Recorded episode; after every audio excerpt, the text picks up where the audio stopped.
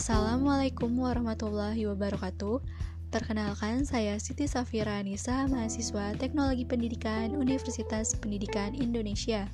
Di sini saya akan membahas mengenai salah satu metode pembelajaran yang dapat memotivasi peserta didik dalam belajar. Dapat kita ketahui bahwa banyak peserta didik yang sering merasa bosan atau jenuh dalam belajar. Oleh sebab itu, di sini saya akan memberikan suatu inovasi yang dapat dikembangkan oleh pendidik agar peserta didik menjadi semangat dan termotivasi dalam belajar, yaitu dengan menerapkan pembelajaran berbasis permainan atau game-based learning sebagai metode pembelajaran.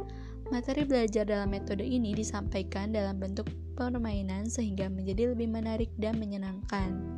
Selain itu, untuk memotivasi siswa, game-based learning tidak hanya bermain, tapi juga memberi penghargaan agar siswa lebih terpacu untuk belajar. Penghargaan dapat berupa level, lencana, atau hadiah yang didapat siswa ketika menyelesaikan tugas tertentu.